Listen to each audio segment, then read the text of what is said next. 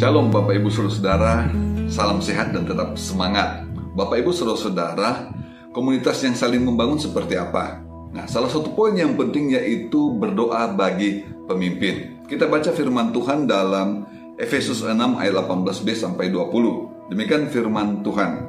Berdoalah setiap waktu dalam roh dan berjaga-jagalah dalam doamu itu dengan permohonan yang tak putus-putusnya untuk segala orang kudus, juga untuk aku, supaya kepadaku jika aku membuka mulutku dikaruniakan perkataan yang benar, agar dengan keberanian aku memberitakan rahasia Injil yang kulayani sebagai utusan yang dipenjarakan.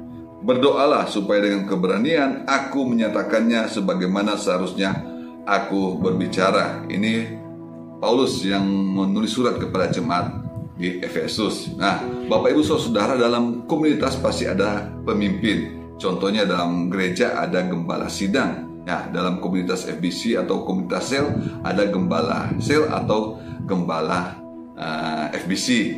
Kita harus menyadari bahwa pemimpin butuh dukungan dan doa supaya mereka tetap kuat dalam segala tugas dan pelayanannya. Nah, setiap pemimpin juga ada kelemahannya dan tugas kita adalah mendoakannya, bukan sebaliknya kita malah uh, tidak menghormatinya, kita menjelekannya, ataupun kita mengkritik tanpa membangun atau tidak ada solusinya.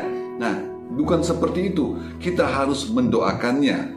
Rasul Paulus yang dipakai Tuhan secara luar biasa dan penuh urapan itu pun tetap butuh dukungan dari jemaatnya, butuh doa dari jemaatnya agar supaya dia mampu kuat untuk berani menyampaikan, memberitakan Injil Nah, Bapak Ibu Saudara, kita harus mendukung para pemimpin-pemimpin yang berani menyampaikan kebenaran firman Tuhan dengan benar dan tegas.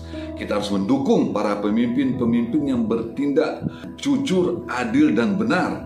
Baik itu pemimpin yang ada di gereja atau di komunitas maupun pemimpin yang berada di lingkungan sekitar atau tempat tinggal kita maupun di tempat kerja kita. Harus kita dukung mereka untuk itu yang harus kita lakukan adalah kita tetap setia mendoakan pemimpin-pemimpin kita supaya Tuhan membuat uh, pekerjaan mereka menjadi efektif dan berhasil dan sudah pasti dampaknya juga itu kepada kita akan kita rasakan.